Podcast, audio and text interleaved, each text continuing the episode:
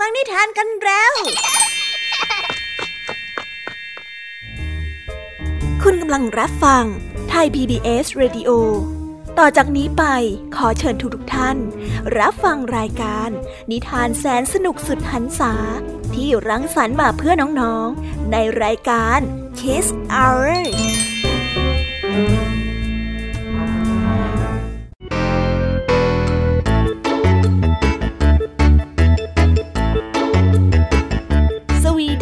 ดีน้องๆชาวรายการ Kiss Hour ทุกๆคนนะคะ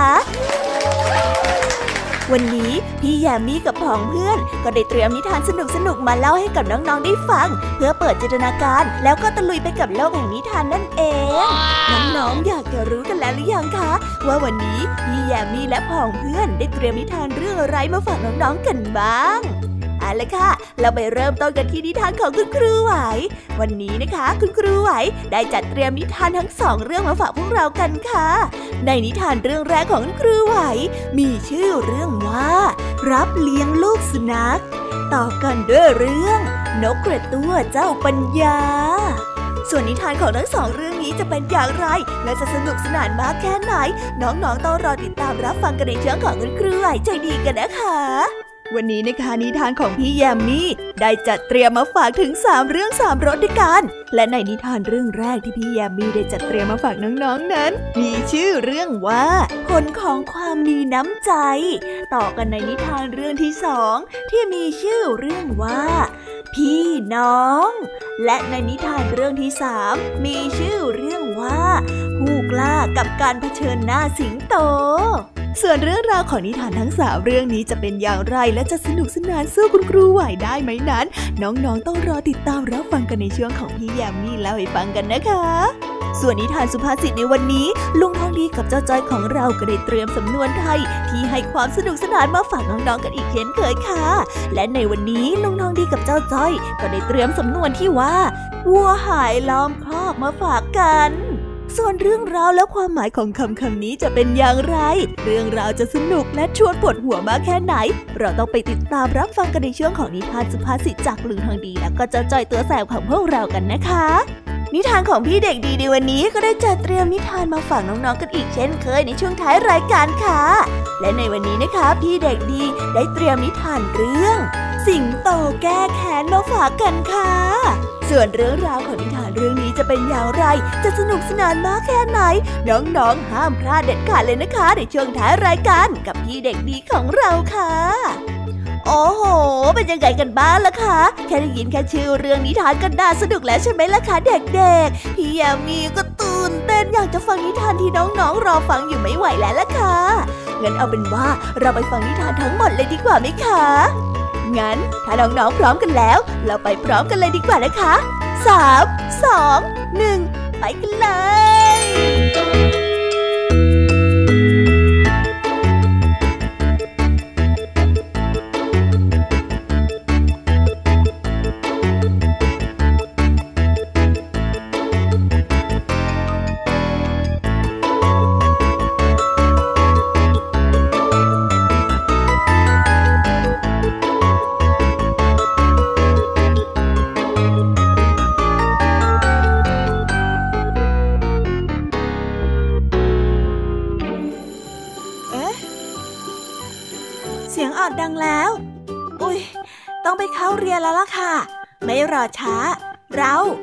คุณครูไหวกันเถอะ ไปกันเลย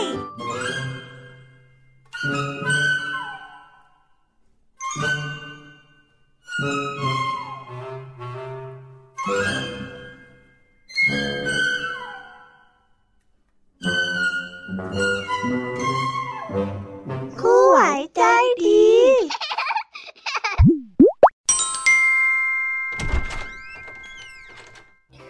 สวัสดีค่ะเด็กๆ วันนี้นะคะก็กลับมาพบกับคุณครูไหวกันอีกเช่นเคยค่ะ และแน่นอนนะคะ ว่ามาพบกับคุณครูไหวแบบนี้ ก็ต้องมาพบกับนิทานที่แสนสนุกด้วยกันถึงสองเรื่อง และในวันนี้คุณครูไหวได้จัดเตรียมนิทานที่แฝงไปด้วยแง่คิดคติสอนใจมาฝากเด็กๆกันค่ะ และในนิทานเรื่องแรก ที่คุณครูไหวได้จัดเตรียมมาฝากกันนั้น มีชื่อเรื่องว่า รับเลี้ยงลูกสุนัข ส่วนเรื่องราวจะเป็นอย่างไร และจะสนุกสนานมากแค่ไหน เราไปติดตามรับฟังพร้อม ๆ กันได้เลยค่ะ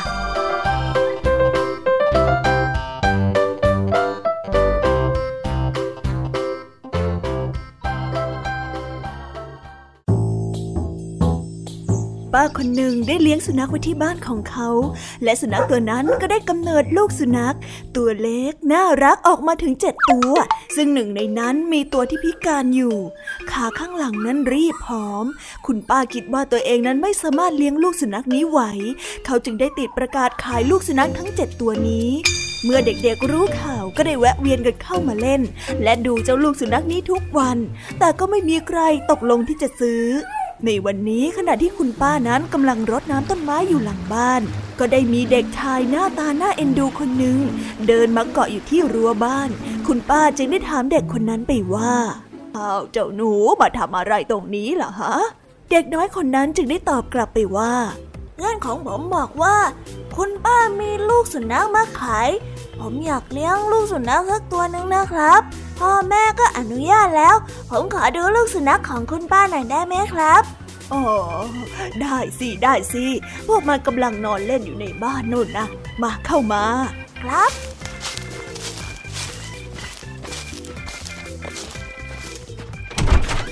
คุณป้าได้กล่าวอย่างยินดี และได้ผิวปากเรียกเจ้าลูกสุนัขทั้งเจ็ดตัวออกมา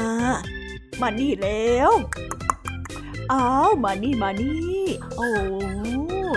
เด็กชายได้ยิ้มร่าเมื่อได้เห็นเจ้าลูกสุนัขวิ่งตุ้ยนุ้ยออกมาทีละตัวทีละตัว เขาได้นับหนึ่งสองฮะสามฮะตัวที่สี่ตัวที่ห้าตัวที่หกฮะ เด็กได้ทำหน้าตาสงสัย และได้เอ่ยถามคุณป้าไปว่า ผมได้ยินมาว่ามีเจ็ดตัวไม่ใช่หรอครับทำไมถึงมีแค่นี้ครับ มีคนซื้อไปหนึ่งตัวหรอครับอ๋อเปล่าหรอกจ้ายังไม่มีใครมาซื้อเลยสักตัวหนึ่งเพียงแต่ว่าตัวสุดท้ายเนี่ย ขาเขาไม่ค่อยดีนักนะมันก็เลยต้องคลานออกมา วิ่งมาพร้อมกับพี่ๆเขาไม่ได้หรอกอ๋อ สิ้นคำพูดของป้า ลูกสุนัขตัวที่เจ็ดก็ได้ค่อย ๆ คลานออกมา ขาหลังทั้งคู่ของมันนั้นรีบเหลือนิดเดียว มันต้องใช้ขาหน้านั้น ลากและพาร่างกายของมันออกมาจากบ้าน ลูกสุนัขมองมาทางเด็กชาย และพยายามจะคลานเข้ามาหาเขา หางของมันนั้นกระดิกดุกดิกอยู่ตลอดเวลา แสดงให้เห็นถึงความสุขของเจ้าลูกสุนัข มันได้คลานไปดมรองเท้าของเด็กชาย น่ารักเชียวท่าทางมันจะชอบหนูนะ น่ารักจังเลยครับ เด็กชายที่หัวเราะ และได้อุ้มมันขึ้นมา และได้ถามคุณป้าว่าตัวนี้ราคาเท่าไหร่ครับเออปกติคุณป้าบอกขายอยู่ที่ตัวละห้าร้อยบาทนะจ๊ะ เด็กชายได้นิ่งและอึ้งไป ก่อนที่จะล้วงกระเป๋าและหยิบเงินออกมานับ เขามีอยู่เพียงแค่ 250 บาทเท่านั้น ผมมีเงินไม่พอที่จะซื้อหมาตัวนี้นะครับเด็กชายได้พึมพำอย่างเศร้าใจ คุณป้าจึงได้รีบบอกเด็กน้อยไปในทันทีว่า โอ้หนู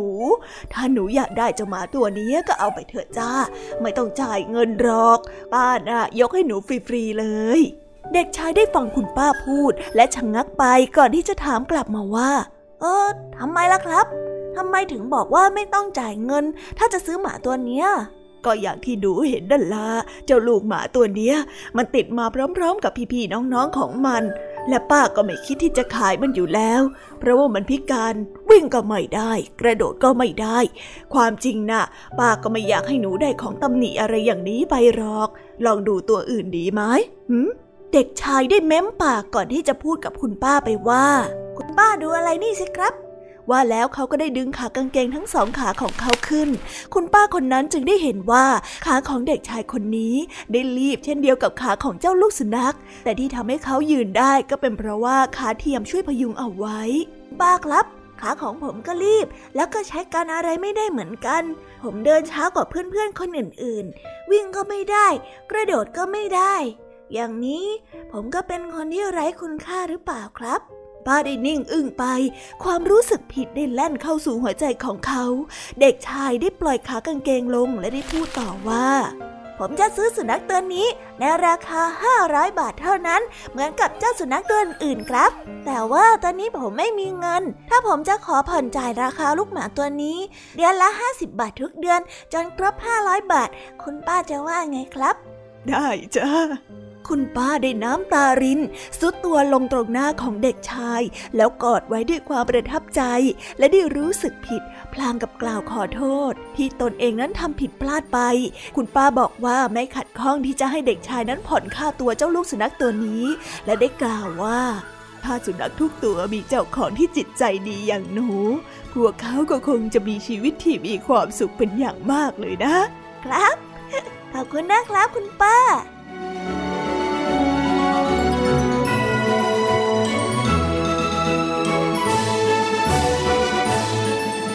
เรื่องนี้จึงได้สอนให้เรารู้ว่า อย่าตัดสินคุณค่าจากรูปลักษณ์ภายนอก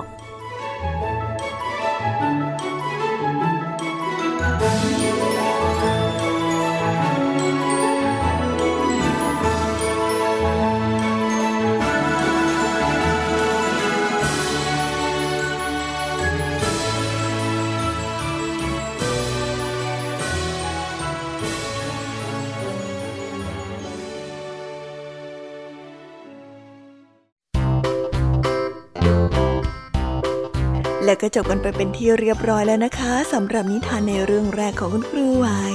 เป็นไงกันบ้างคะเด็กๆ สนุกกันหรือเปล่าคะ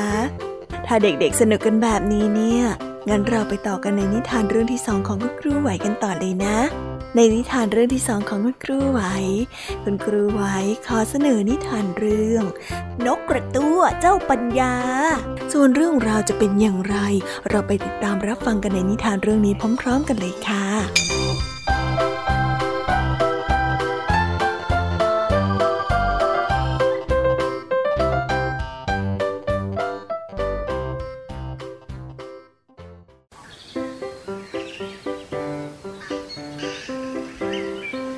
านมาแล้วในป่าแห่งหนึ่ง สัตว์ต่างๆ สามารถพูดและเข้าใจภาษาซึ่งกันและกันได้ ซึ่งมีนกกระตั้วตัวหนึ่ง รูปร่างอ้วน ตัวใหญ่ และฉลาดมาก อายุของนกกระตั้วตัวนี้ได้สองขวบแล้ว และมันก็สามารถพาตัวเองหลบเลี่ยงให้พ้นจากกรงเล็บอันแหลมคมของบรรดาสัตว์ตัวใหญ่ได้ และรอดตายมาได้ถึงหลายครั้ง เพราะว่าความฉลาดและรู้จักการเอาตัวรอดของมัน ครั้งหนึ่งขณะที่นกกระตั้วเจ้าปัญญาตัวนี้กำลังหากินอยู่ในไร่ข้าวโพดกับพวกพี่น้องของมัน ซึ่งไปกันเป็นฝูงอยู่นั้น ปรากฏว่าเจ้าของไร่ข้าวโพดได้ขึงตาข่ายดักนกเอาไว้ และพี่น้องนกของมันทั้งฝูงก็ได้บินไปติดที่ตาข่าย จึงได้ถูกเจ้าของไร่จับตัวไปได้ทั้งหมด คงเหลือแต่เจ้านกกระตั้วเจ้าปัญญาเท่านั้น ที่หลบหลีกและไม่ยอมเข้าไปใกล้ จึงทำให้มันไม่ถูกจับได้ โดยไหวพริบของมัน เจ้านกกระตั้วตัวนี้อาจจะแนะนำเตือนสติพี่น้องของมันได้ แต่ความใจจืดใจดำของมันทำให้มันนั้นละเลย ไม่ยอมช่วยเหลือพี่น้อง ทั้งนี้เพราะมันคิดเห็นแต่ตัวของมันเท่านั้น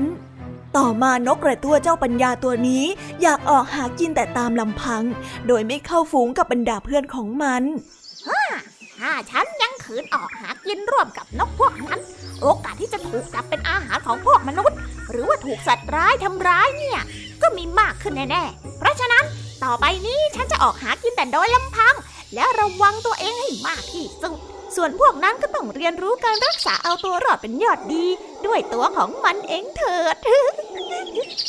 ข้านี่ช่างฉลาดหลักแหลมจริงๆ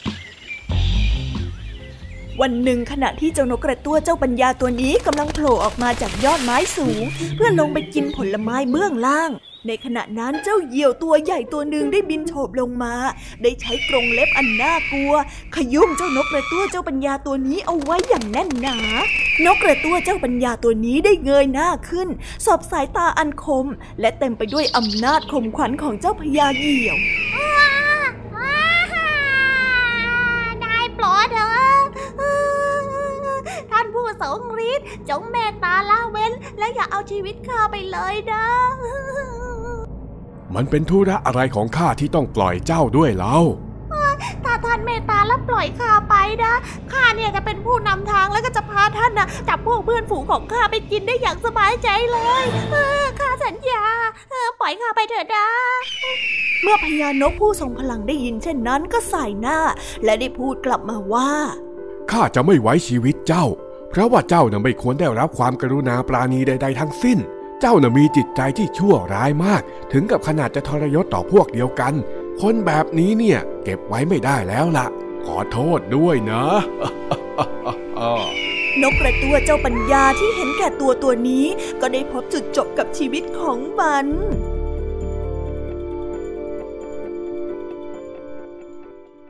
นิทานเรื่องนี้จึงได้สอนให้เรารู้ว่า ผู้มีความเห็นแก่ตัว ใจจืดใจดำอาจเอาตัวรอดได้พักหนึ่งแต่ในตอนปลายก็จะต้องรับโทษ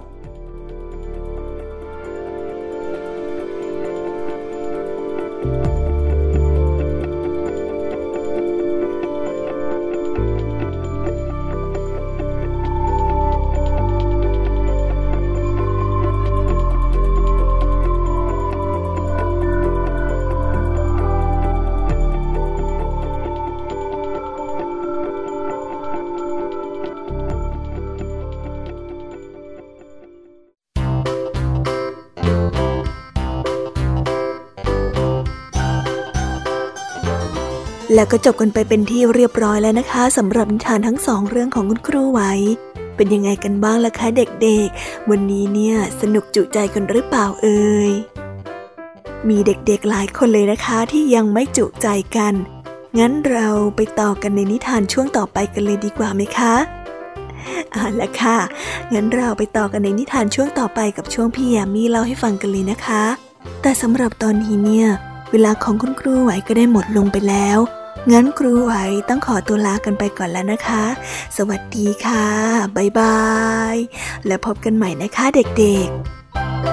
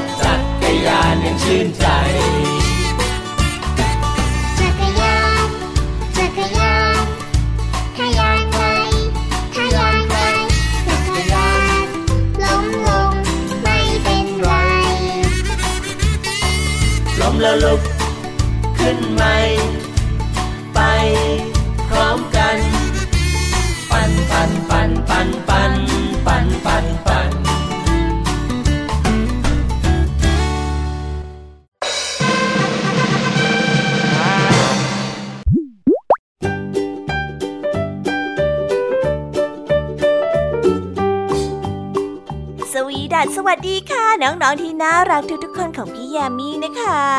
ก็เปิดรายการมาพร้อมกับเสียงอันสดใสของพี่ยามีกันอีกแล้ว และวันนี้ค่ะนิทานเรื่องแรกที่พี่ยามีได้จัดเตรียมมาฝากน้องๆนนั้น มีชื่อเรื่องว่า ผลของความมีน้ำใจ ส่วนเรื่องราวจะเป็นอย่างไรจะสนุกสนานมากแค่ไหน เราไปติดตามรับฟังพร้อมๆกันได้เลยค่ะ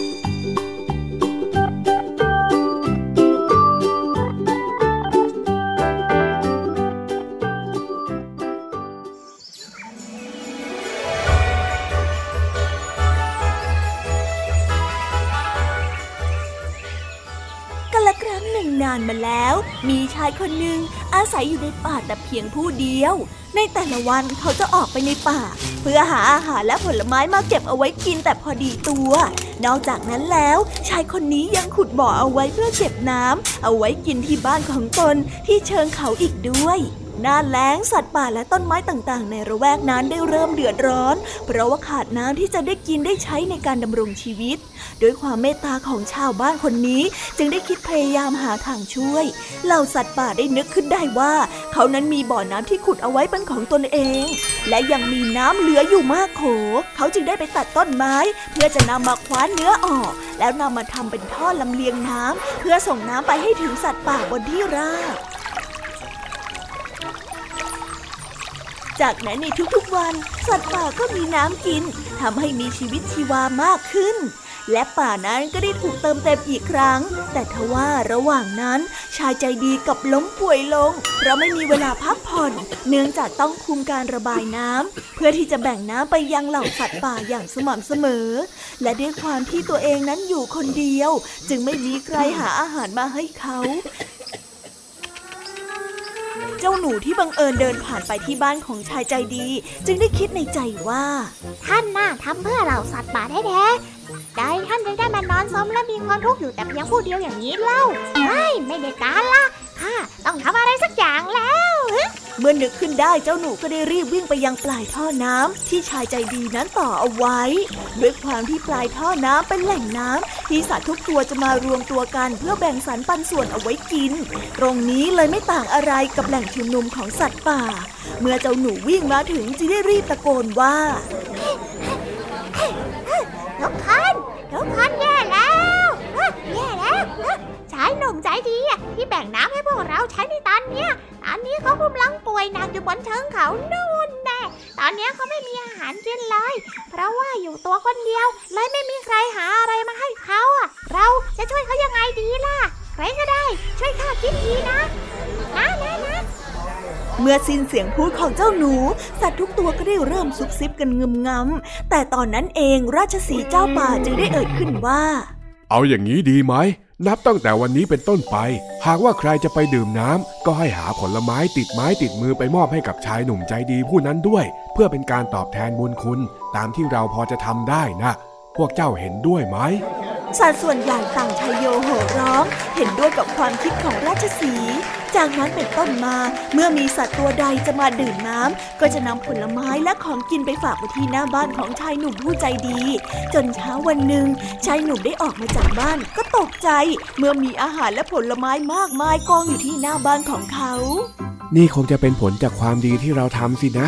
สัตว์น้อยใหญ่ถึงได้ใจดีกับเราแบบนี้ ต่อไปนี้ข้าก็คงไม่รู้สึกว่าข้าเหงาหรือว่าโดดเดี่ยวอีกแล้วข้าชอบการได้อยู่ที่นี่จริง ๆ เลย หลังจากนั้นเป็นต้นมาชายหนุ่มจึงได้อยู่ร่วมกับสัตว์ป่า แบ่งปันของกินและช่วยเหลือกันและกันอย่างมีความสุข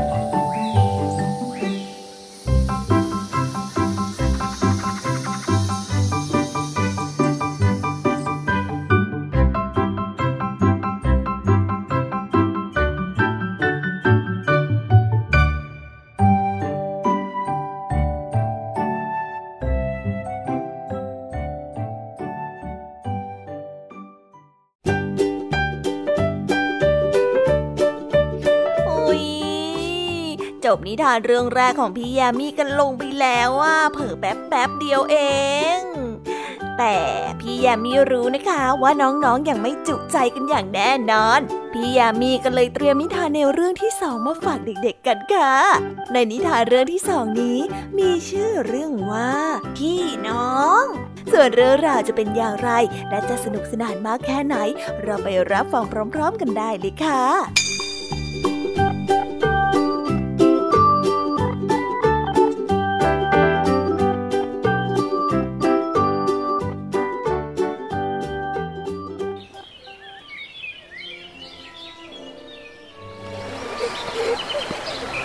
วันหนึ่งขณะที่เด็กทั้งสองคนกำลังเล่นกันอยู่ที่ทุ่งหญ้าใกล้บ้านเผอิญไปเจอแอ่งน้ำใสแห่งหนึ่ง ใสขนาดที่สามารถมองสะท้อนเป็นกระจกได้เลยทีเดียว และนี่เป็นครั้งแรก ที่ทั้งสองนั้นได้เห็นภาพใบหน้าของตัวเอง เมื่อทั้งคู่ได้มองเห็นใบหน้าของตัวเองแล้วนั้น คนเป็นพี่จึงได้พูดขึ้นว่าดูฉันสิ ฉันคิดว่าฉันมีเสน่ห์และก็ผิวพรรณดูดีผ่องใสกว่าเธอซะอีกนะน้องรัก เดี๋ยวฉันสิคนอะไรสวยอย่างนี้ก็ไม่รู้ เมื่อน้องคนเล็กได้ยินพี่สาวพูดแบบนั้นก็ได้รู้สึกโมโหขึ้นมา และไม่พอใจเป็นอย่างมาก ที่ตัวเองนั้นโดนดูถูกและล้อเรื่องรูปร่างหน้าตา น้องจึงได้ผลักพี่ลงไปในแอ่งน้ำพร้อมกับตะโกนว่า นี่นะนึกว่าสวยนักใช่ไหมไปอยู่ในแอ่งน้ำเลย ฉันเกลียดพี่ ฉันเกลียดพี่ได้ยินไหมฉันเกลียดพี่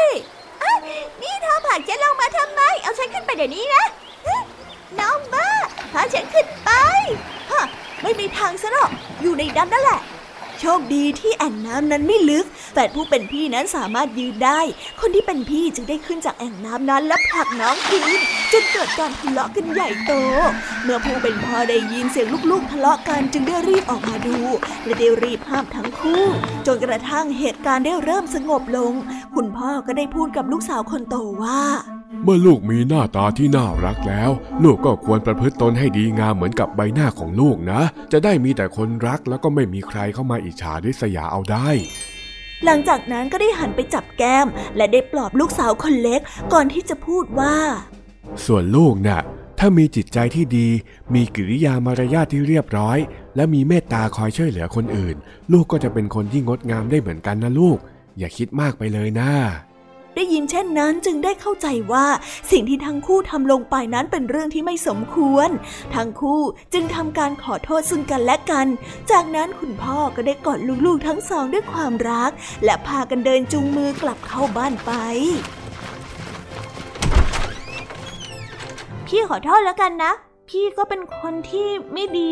แล้วก็เริ่มพูดไม่ดีกับน้องก่อนน่ะ อืม ไม่เป็นไรหรอก ฉันก็เหมือนกัน ฉันน่ะ ก็ผลักพี่ลงไปแสลงเลย เรามาดีกันนะ ใช่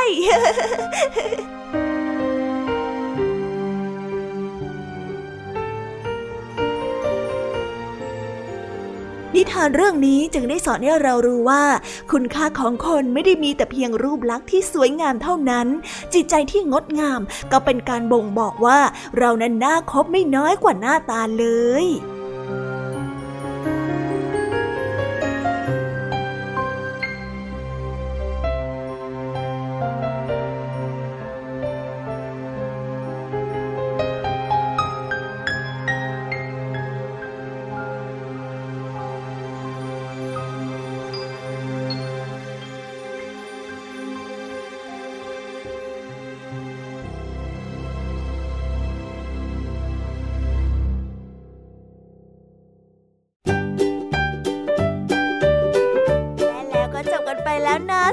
ิทานในเรื่องที่สองของพี่ยามี เป็นไงกันบ้างคะน้องๆ สนุกจุใจกันแล้วหรือยังเอ่ย ฮะ อะไรนะคะ ยังไม่จุใจกันหรอ ไม่เป็นไรค่ะน้องๆ พี่ยามีเนี่ยได้เตรียมนิทานในเรื่องที่สามมารอน้องๆอยู่แล้ว งั้นเราไปติดตามรับฟังกันในนิทานเรื่องที่สามกันต่อเลยดีไหมคะ ในนิทานเรื่องที่สามที่พี่ยามีได้จัดเตรียมมาฝากเด็กๆกันนั้น มีชื่อเรื่องว่า ผู้กล้ากับการเผชิญหน้ากับสิงโต ส่วนเรื่องราวจะเป็นอย่างไรจะสนุกสนานมากแค่ไหน เราไปรับฟังกันในนิทานเรื่องนี้พร้อมๆกันเลยค่ะ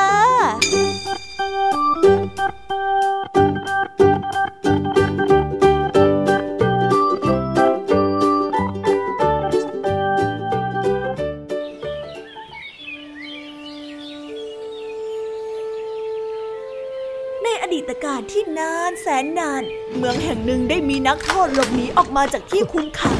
เขาเป็นผู้กล้า ซึ่งตอนนี้กำลังหลบซ่อนตัวอยู่ในป่าหนาทึบห่างออกไปจากเมืองใหญ่บังเอิญไปพบสิงโตตัวหนึ่งเข้า มันกำลังร้องโอดโอยด้วยความเจ็บปวดทรมาน เมื่อเขาได้เห็นตอนแรกก็ตกใจและวิ่งหนี แต่เขาก็ได้เห็นท่าทีว่าเจ้าสิงโตตัวนั้นไม่ได้หวังจะทำร้ายเขาเลย เขาจึงได้เดินเข้าไปดูใกล้ๆ จึงได้พบว่าเจ้าสิงโตตัวนั้นกำลังบาดเจ็บ และมีหนามตำอยู่ที่เท้าของมัน จนเป็นแผลชะกัน ซึ่งเขาเองก็ได้ช่วยเจ้าสิงโตตัวนั้นเอาไว้ด้วยการดึงหนามออก และนำผ้าพันแผลเอามาพันไว้ที่แผลของเจ้าสิงโต เมื่อสิงโตหายเจ็บปวดจึงได้พูดกับชายผู้นั้นไปว่า ขอบใจท่านมากนะที่ช่วยชีวิตข้าไว้ หากไม่มีท่านเนี่ยข้าคงตายเพราะบาดแผลนี้ไปแล้วแน่ๆ จากนั้นเจ้าสิงโตก็ได้เลียมือเลียเท้าสำนึกบุญคุณ และมันก็ได้นำชายผู้นั้นไปพักที่ถ้ำของมัน พร้อมกับหาอาหารมาให้เขากินทุกวันอีกด้วย แต่ความสุขมักอยู่ได้ไม่นาน เมื่อผู้กล้าโดนจับได้อีกครั้ง จึงถูกพิพากษาและลงโทษอย่างหนัก เพราะว่าพยายามหลบหนีโทษของเขาคือการปล่อยให้เป็นเหยื่อของสิงโตผู้หิวโหย เขาได้ถูกนำมาที่สนามลานประหาร ซึ่งมีเขากับสิงโตที่กำลังหิวโหยอยู่ในกรงนั้นผู้กล้ายอมรับชะตากรรมว่านี่อาจจะเป็นจุดจบของชีวิต แต่เมื่อเจ้าสิงโตตัวนั้นได้เข้ามาใกล้ แทนที่จะฆ่าด้วยอุ้งเท้าที่เต็มไปด้วยเขี้ยวเล็บ มันกลับมาเลียมือเลียเท้าเหมือนสนิทกันมานาน ซึ่งแท้จริงแล้วสิงโตตัวนี้คือสิงโตตัวเดียวกันกับที่เขาเคยช่วยเหลือเอาไว้ในป่า พระราชาที่ได้เห็นเหตุการณ์มาทั้งหมด ก็ได้นึกสงสัยจึงได้เรียกตัวผู้กล้ามาสอบถาม เจ้านักโทษ เหตุใดสิงโตตัวนี้จึงไม่ทำร้ายเจ้า เจ้ามีอิทธิฤทธิ์อันใด จึงสะกดเจ้าสิงโตตัวนี้ให้เงียบอยู่แบบนี้ได้ กล้าได้ตอบกลับกับพระราชาด้วยน้ำเสียงที่ถ่อมตนไปว่า อาจจะเป็นเพราะว่าในช่วงที่ข้าหลบหนีไปในป่าน่ะข้าได้เจอกับสิงโตตัวนี้ที่กำลังบาดเจ็บ แล้วก็ได้ช่วยเหลือมันไว้ข้าน่ะไม่มีอิทธิฤทธิ์อะไรหรอกนะข้าคิดว่าคงเป็นเพราะความเมตตาของข้าที่มีให้มันนั่นแหละ มันเลยสำนึกรู้บุญคุณแล้วไม่ทำอันตรายข้า อืม แสดงว่าเจ้าก็ต้องเป็นคนที่มีจิตใจดีงามละสินะ ถ้าอย่างนั้นข้าจะยกอภัยโทษให้กับเจ้าก็แล้วกัน เมื่อได้รู้ความจริง พระราชาจึงได้สั่งปล่อยชายผู้กล้าคนนี้ และเจ้าสิงโตตัวนั้นไป นิทานเรื่องนี้จึงได้สอนให้เรารู้ว่า ผู้มีความเมตตากรุณาย่อมได้รับการปกป้องรักษา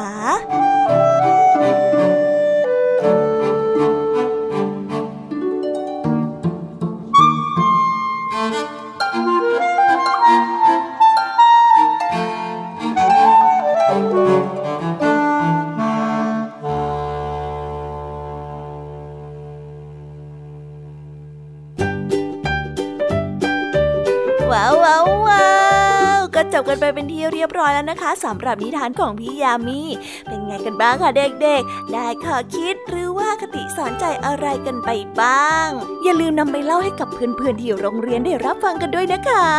แต่สำหรับตอนนี้เนี่ยเวลาของช่วงพี่ยามีเล่าให้ฟังก็หมดลงไปแล้วล่ะค่ะ พี่ยามีก็ต้องขอส่งต่อน้องๆ ให้ไปพบกับลุงทองดีแล้วก็เจ้าจ้อยในช่วงต่อไปกันเลย เพราะว่าตอนนี้เนี่ยลุงทองดีกับเจ้าจ้อยอะบอกว่าให้ส่งน้องๆมาในช่วงต่อไปเร็ว อยากจะเล่านิทานจะแย่แล้วเอาละค่ะงั้นพี่ยามีต้องขอตัวลากันไปก่อนแล้วนะคะ เดี๋ยวกลับมาพบกันใหม่บ๊ายบายไปหาลุงทองดีกับเจ้าจอยกันเลยค่ะ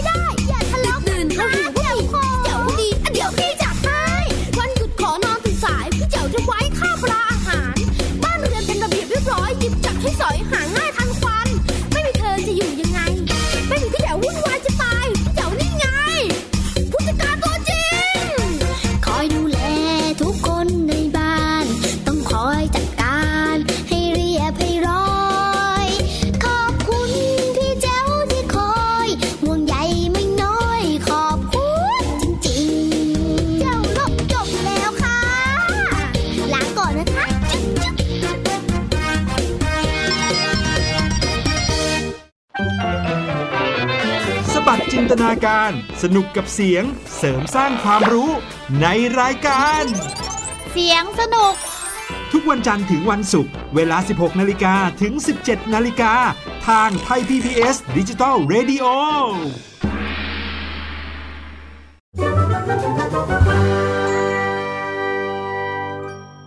นิทานสุภาษิต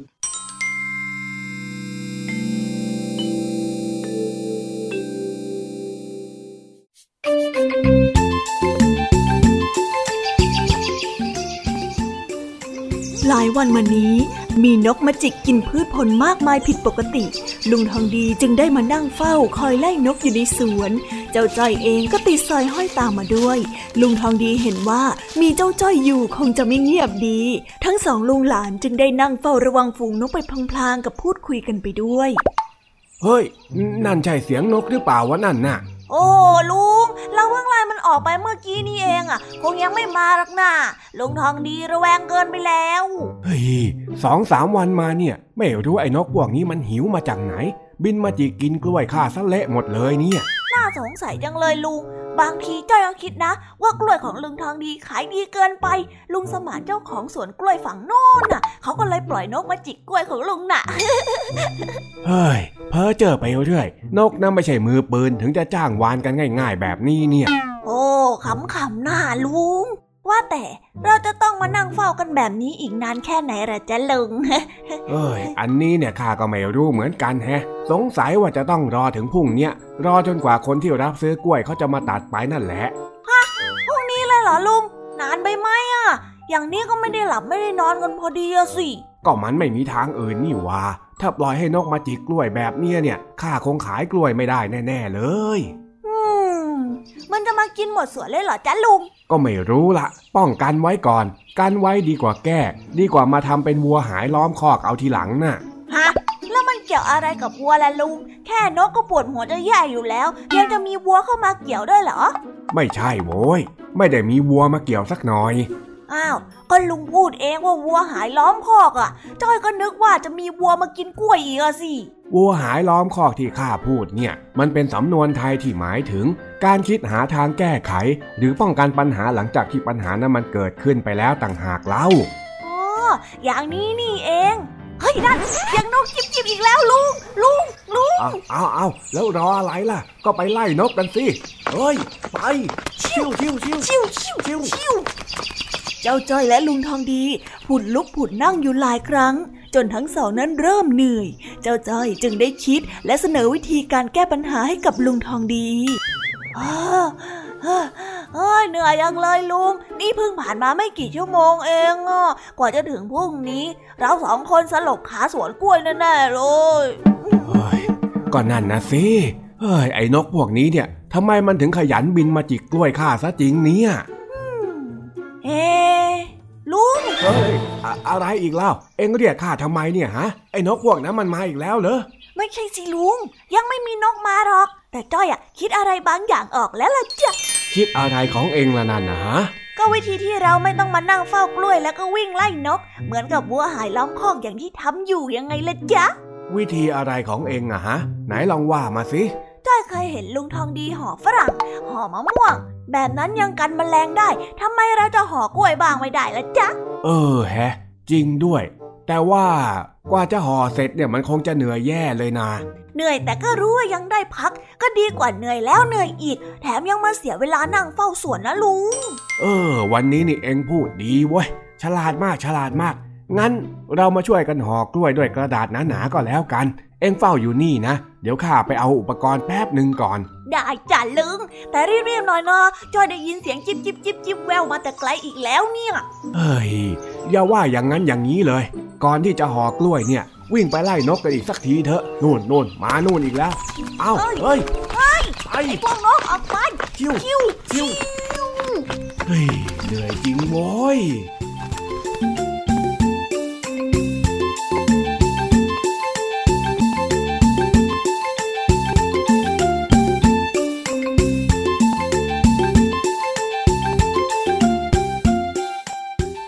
ไปแล้วนะคะสำหรับนิทานสุภาษิตสนุกสนุกจากลุงทองดี แล้วก็เจ้าจอยเจอบปัญหาของเรา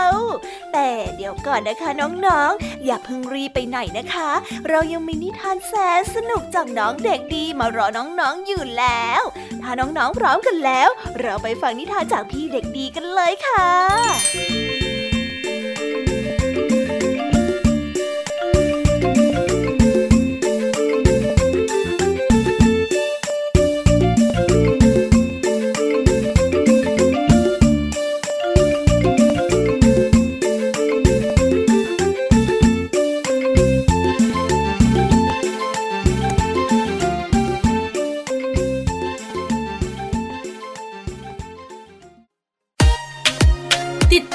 ามหลากหลายเรื่องราวของลูกและสามีกับสามมนุษย์แม่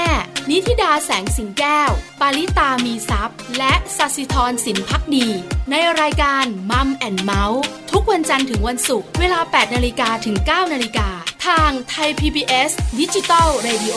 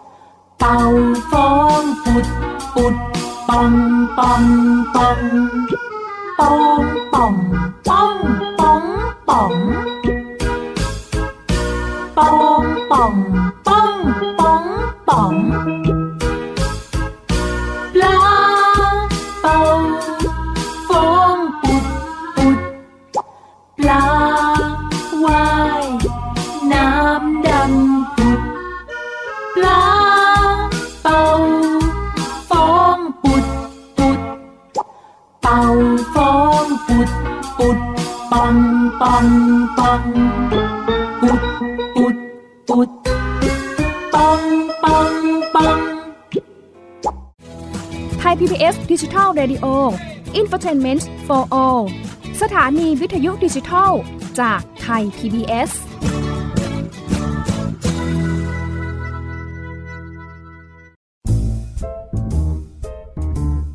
นิทานเด็กดี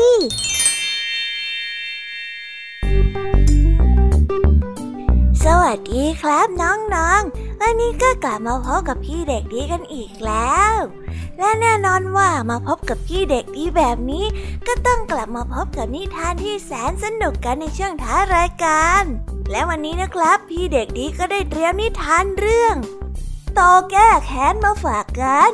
ส่วนเรื่องราวจะเป็นอย่างไร ถ้าน้องๆออยากจะรู้กันแล้ว งั้นเราไปติดตามรับฟังกันได้เลยครับ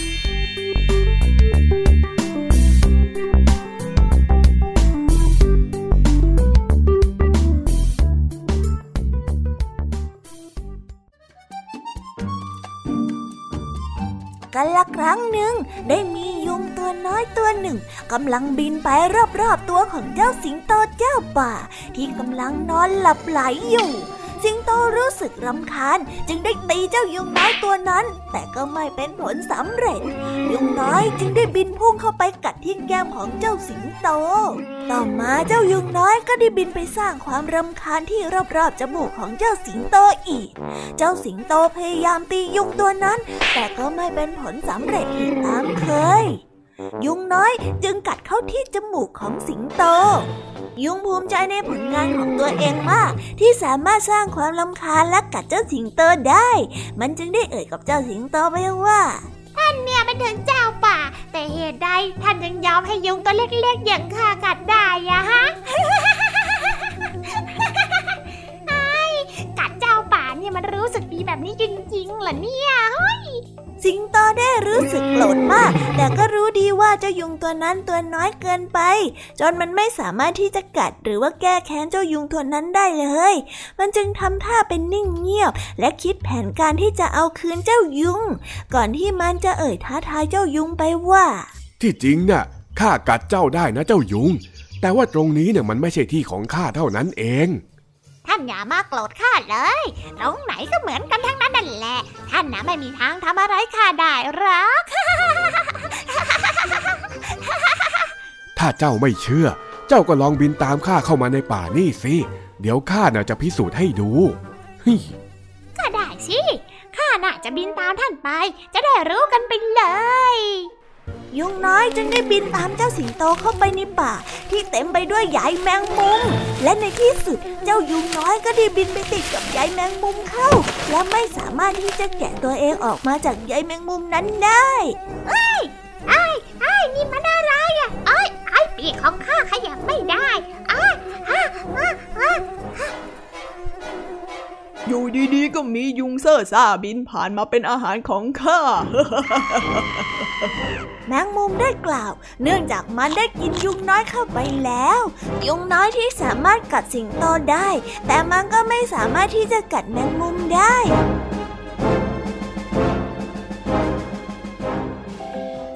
นิทานเรื่องนี้จึงได้สอนให้เรารู้ว่า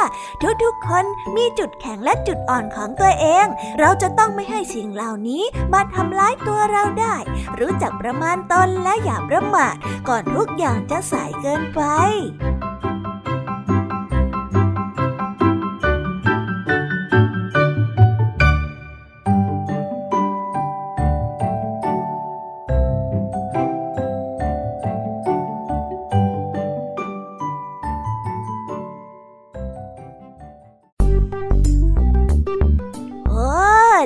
จบกันไปเป็นที่เรียบร้อยแล้วนะครับสำหรับนิทานของพี่เด็กดีในวันนี้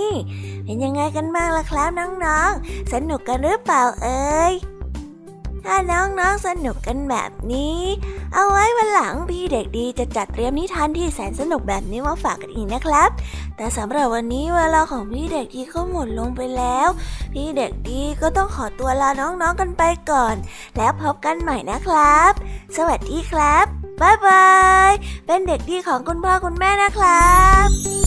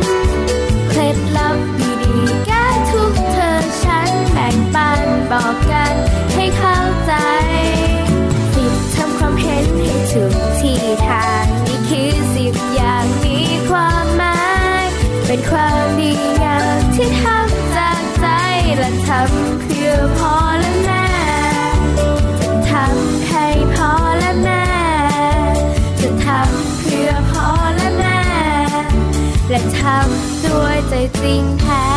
This is Thai PBS Podcast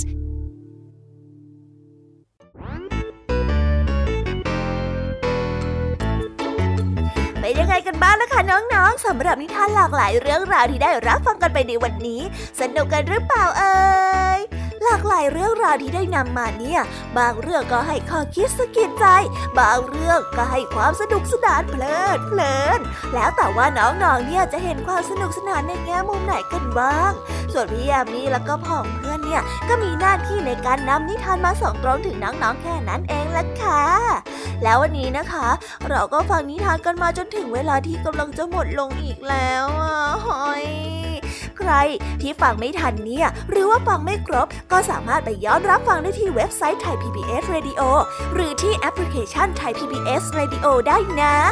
ถึงเวลาที่จะต้องกล่าวคำลาแล้วล่ะค่ะ พี่ยามีต้องคิดถึงน้องๆอีกแน่เลย แต่ไม่ต้องห่วงนะคะน้องๆ พี่ยามีเนี่ยขอสัญญาเลยว่า จะกลับมาพบกันใหม่พร้อมกับนิทานที่แสนสนุกแบบนี้กันอีกแน่นอนค่ะน้องๆ อย่าลืมนำข้อคิดดีๆ ที่ได้จากการรับฟังนิทานที่แสนสนุกของคุณครูไหว พี่ยมมี่ลุงทองดีแล้วก็เจ้าจ้อย และก็นิทานจากพี่เด็กดีในวันนี้ไปใช้กันด้วยนะคะเด็กๆ เอาไว้พบกันใหม่ในวันพรุ่งนี้นะสำหรับวันนี้พี่ยามีต้องขอตัวลากันไปก่อนแล้วล่ะค่ะ สวัสดีค่ะ บ๊ายบายนะคะน้องๆ และพบกันใหม่ค่ะ